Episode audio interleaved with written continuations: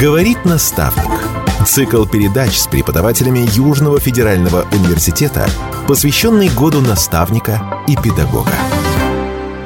Добрый день, друзья! Сегодня в рамках цикла передачи «Говорит наставник» в студии радио «Комсомольская правда» Ростов проректор по научно-исследовательской деятельности, доктор химических наук, директор научно-исследовательского института физической и органической химии Южного федерального университета Анатолий Викторович Метелец.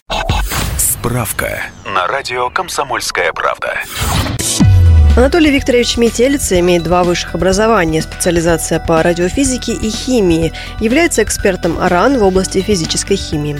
Полный список опубликованных работ включает более 277 публикаций в российских и зарубежных журналах. Обладатель 25 авторских свидетельств и патентов, автор более 200 докладов на российских и международных конференциях. Анатолий Викторович Метелица работал в качестве приглашенного профессора в университете Поля Сабатье в Тулузе, университете университете Марселя, университете наук и технологий города Лиль. Все это во Франции. Областью научных интересов Анатолия Викторовича являются фотоника, фотохимия, фотохромизм, люминесценция, флуоресценция, фосфоресценция, спироциклические соединения, спироперические соединения, фульгиды, запись информации, оптическая память, трехмерная память, молекулярные переключатели и фотодинамические химосенсоры. Справка на радио «Комсомольская правда». Здравствуйте, Анатолий Викторович. Здравствуйте. Анатолий Викторович, вот у нас э, цикл передач о э, наставниках и наставничестве. И первый вопрос уже такой традиционный. Э, кого, оглядываясь назад на свою жизнь, вы э, для себя могли бы выделить в качестве наставников? В течение жизни э, приходилось общаться с многими коллегами, которые были для меня и наставниками. Но, пожалуй, выделить я могу двух таких человек, которые ну, коренным образом, наверное, повлияли на мою деятельность, которых я многому научился. Э, среди них первый – это, конечно, мой руководитель и научный руководитель э, Минкин Владимир Исакович, академик Российской Академии Наук. Это человек, ну, который ввел меня в мир большой науки, у которого я научился не только каким-то профессиональным навыкам, но в том числе и человеческим э, качествам. В частности, ты делаешь свою работу и остаешься э, принципиальным в плане э, результатов. То есть ты их не подтасовываешь, и э, ориентируешься на э, истинность, истинность, которая подтверждается экспериментом. Вот с одной стороны. С другой стороны, э, многие человеческие черты, ну, я не буду сейчас их транслировать, тоже я подчеркнул от него. Это первый человек. Второй человек – это французский мой коллега Жан-Клод Мишо, к которому я попал в 2000 уже году. И э, мы работали, я работал у него в Тулузе э, первое время как э, постдок, и здесь я тоже многому у него научился. Научился тем подходам, которыми пользуются зарубежные ученые в нашем сообществе. Он меня ввел в мир ну, международной, скажем так, науки, в тот круг, который при всем том, что наука достаточно интернациональна, она все-таки достаточно закрыта, если посмотреть э, различные группы, коллективы, сообщества. И мне посчастливилось войти вот в такой круг, э, в котором я нахожусь э, до сих пор. Я контактирую с коллегами, мы рецензируем статьи, участвуем в конференциях. То есть вот это благодаря ему помимо всего того, что я научился многим и практическим вещам, которые необходимы в работе. Это приятно, что вот видите, у нас такая преемственность получается. Мы и говорим о преемственности, да, о наставничестве. И преемственность получается в рамках нашего цикла, потому что первая программа у нас была как раз с Владимиром Исаковичем. Как вам кажется, какие качества нужны человеку, чтобы вот стать хорошим наставником для молодых ученых? Во-первых, наставник должен обладать желанием работать с молодыми людьми, потому что достаточно много примеров. Я знаю, когда э, есть научные сотрудники, которые великолепно работают, но они не любят э, контактировать. Они не хотят тратить свое время на, по их мнению, э, посторонние дела. Ну, их тоже можно понять, с одной стороны, потому что на своем опыте могу сказать, что наставничество, вот в таком виде, в котором э, мы понимаем, оно требует достаточно много времени. То есть ты э, по существу живешь со своим альтер со своим коллегой, другом молодым, и вкладываешь в него ну, все, мысли, свои переживания. И в какой-то момент человек вдруг по разным причинам вдруг уходит из науки, и ты чувствуешь, как какой-то кусочек жизни оборвался.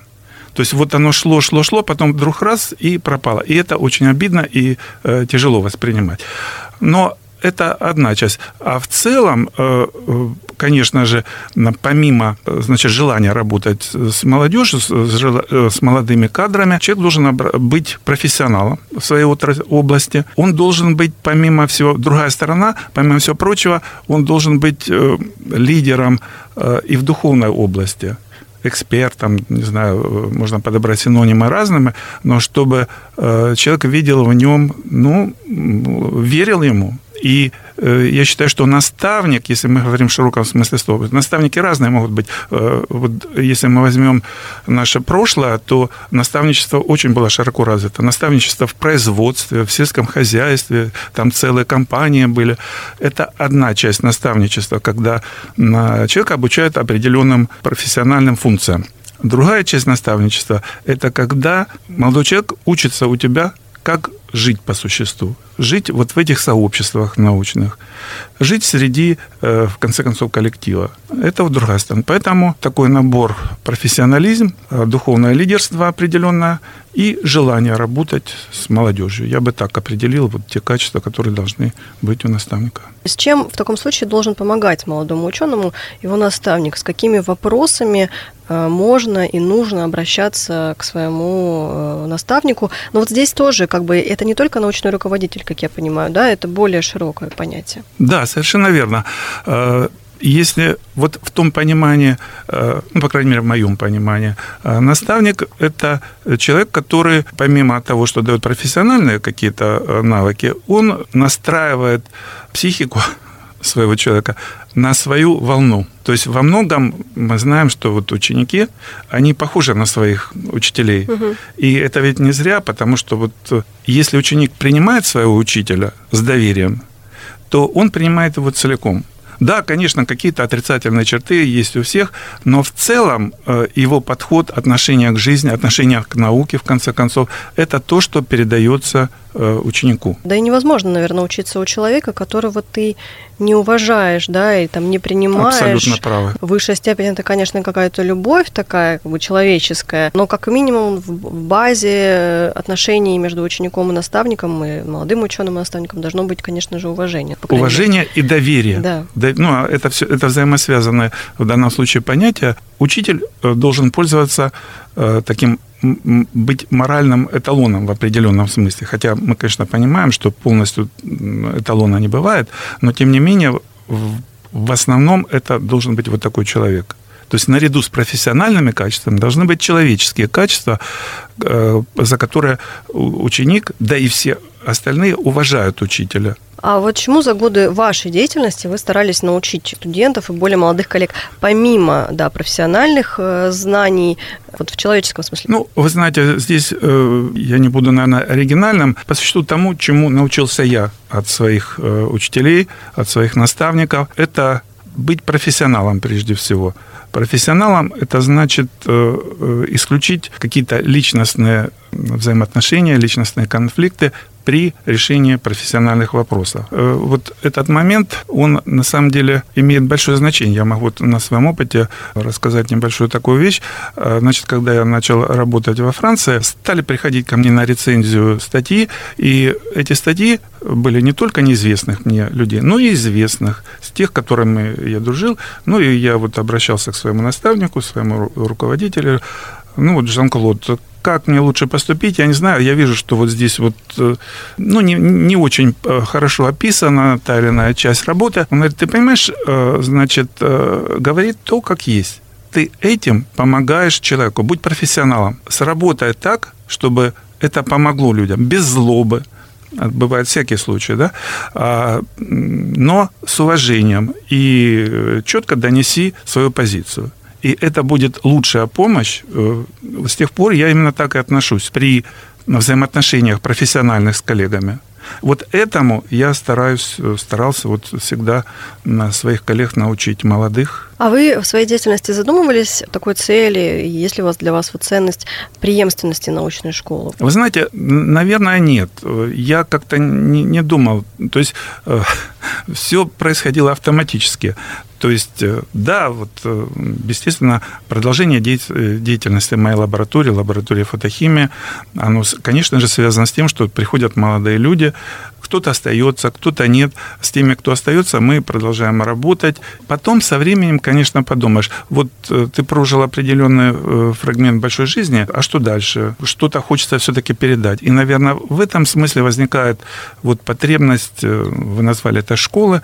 По-моему, школа – это ну, достаточно такое хорошее, емкое понятие, оно относится, допустим, к Владимиру Исааковичу Минкину. У него школа, в которую хожу я. Мои э, молодые коллеги тоже входят в эту школу. Ну, если э, удастся когда-нибудь выделить что-то такое, я буду рад.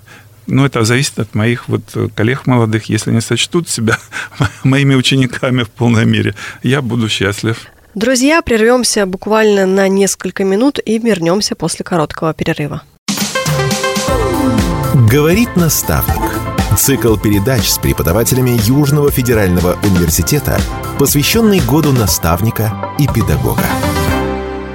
Еще раз здравствуйте все те, кто к нам только что присоединился. Напомню, это цикл передач «Говорит наставник». И сегодня у нас в гостях проректор по научной и исследовательской деятельности, доктор химических наук, директор научно-исследовательского института физической и органической химии ЮФУ Анатолий Викторович Метелица. Вы упомянули уже не раз, да, что работали в том числе во Франции. Есть ли какие-то отличия э, от работы с, со студентами, с молодыми учеными там и в России, в том числе вот в вопросах наставничества? В принципе, я не вижу существенных таких вот различий во взаимоотношениях э, научных сотрудников старшего поколения и молодых. Всегда важно наличие желания учиться – и наличие желания руководить.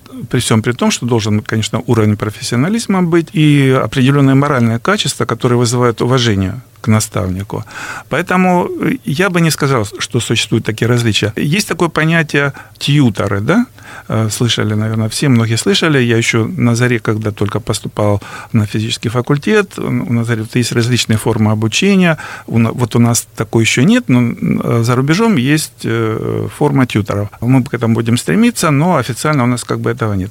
Ну и до сих пор все это как бы так же вот продолжается. Но это не означает, что у нас такой формы нет. Она по существу тьютор тот же самый наставник. И когда мы говорим о наставничестве, оно всегда присутствовало и будет присутствовать при формировании э, новых учё- молодых ученых. Поэтому опыт показывает, что на самом деле и там, и здесь э, люди примерно одинаковые. Да, у них есть своя специфика в структуре обучения университетов, там высшие инженерные школы, но в целом они такие же люди, как и мы, ну, только живут в другой стране. Вы проректор по научно-исследовательской деятельности Южного федерального университета. Насколько в вашей деятельности тема наставничества и вот его развитие в Южном федеральном университете сейчас актуальна, и есть ли какие-то новые проекты в университете, которые посвящены вот именно этой теме? Несомненно, тема наставничества, может быть, она не, не звучит вот э, так вот выпукло, как наставничество, но она присутствует. Прежде всего, она связана со школами, с теми научными школами, которые в Южном федеральном университете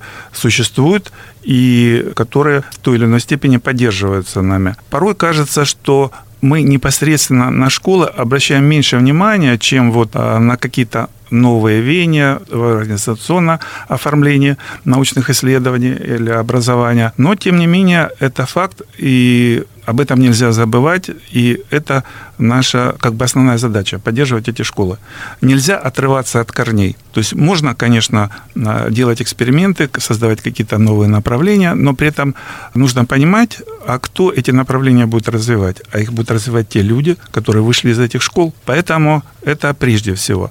Далее хочу рассказать о такой форме, как в свое время э, у нас возникли гранты для поступления в аспирантуру, и вот определяющим там была связка, пара, наличия руководителя – и человека, который поступает в аспирантуру.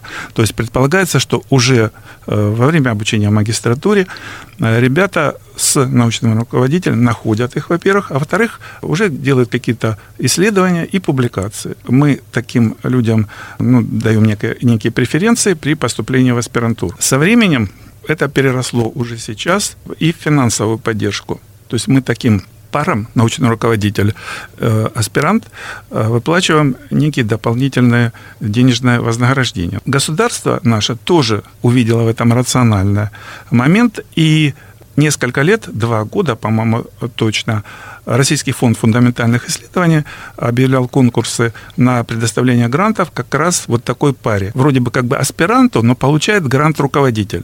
Но финансы все идут на поддержку аспиранта. С тем, чтобы человек не искал э, место, где бы подзаработать, а где-то полтора миллиона на два года, ну, в принципе, какая-то неплохая все-таки помощь, если ее полностью использовать для поддержки аспиранта.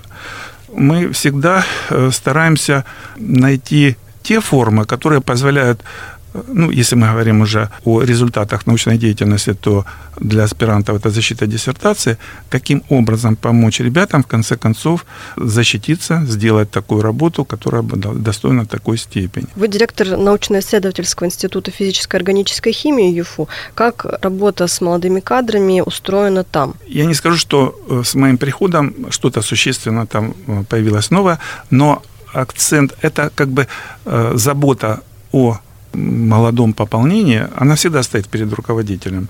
И передо мной в свое время она э, тоже стала, когда я осознал то, что э, многие люди уходят и по возрасту, и по другим обстоятельствам, а восполнить этот пробел, это э, ну, миф, что можно пойти на биржу труда и сказать, вот мне нужен научный сотрудник, специалист такой-то. Это невозможно. Это штучный товар. Вырастить его нужно, ну, десятилетия на самом деле. Обучение – оно состоит э, у нас в институте, ну, на принципе семьи, я, я бы так сказал. У нас есть лаборатория, ну, в частности, вот э, лаборатория Бориса Сергеевича Лукьянова.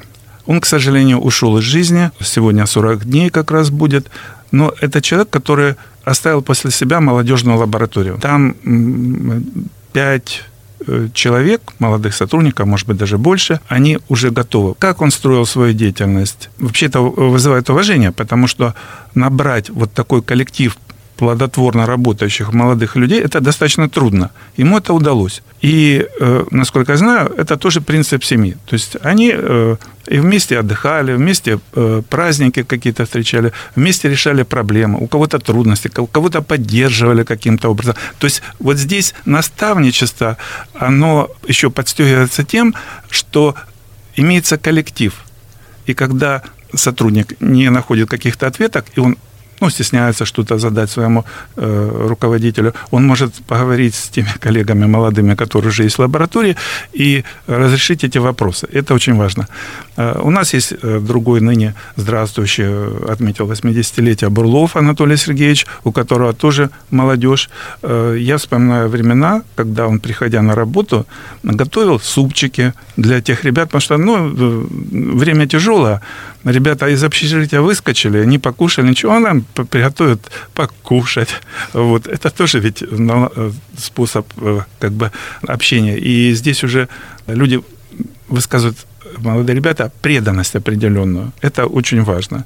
И вот на этом принципе у нас э, как бы нам построена вот такая работа. То есть у нас не получается так, что вот, вот аспирант, он пришел, 6 э, часов поработал, ушел, мы забыли по нему, э, через субботу, воскресенье он опять приходит. И нет, это постоянная работа. Вообще научная работа, она не имеет ни выходных, ни праздников, ничего. То есть твоя голова постоянно работает. Ты постоянно что-то обдумаешь, даже не осознавая этого. Поэтому Поэтому вот такое вот тотальное, что ли, тотальное погружение в науку, оно позволяет, вот, наверное, создавать себе подобных. Потому что э, ситуация, э, на самом деле, в науке не такая простая и с финансированием, и э, мы вынуждены ну, получается, я не хочу сказать, что мы специально это делаем, но э, это компенсируется вот этой душевностью. И угу. это дело, но еще раз подчеркну, это не специально делается. Это вот потребность, вот то, как нас встречали в свое время в коллективе, так и мы сейчас.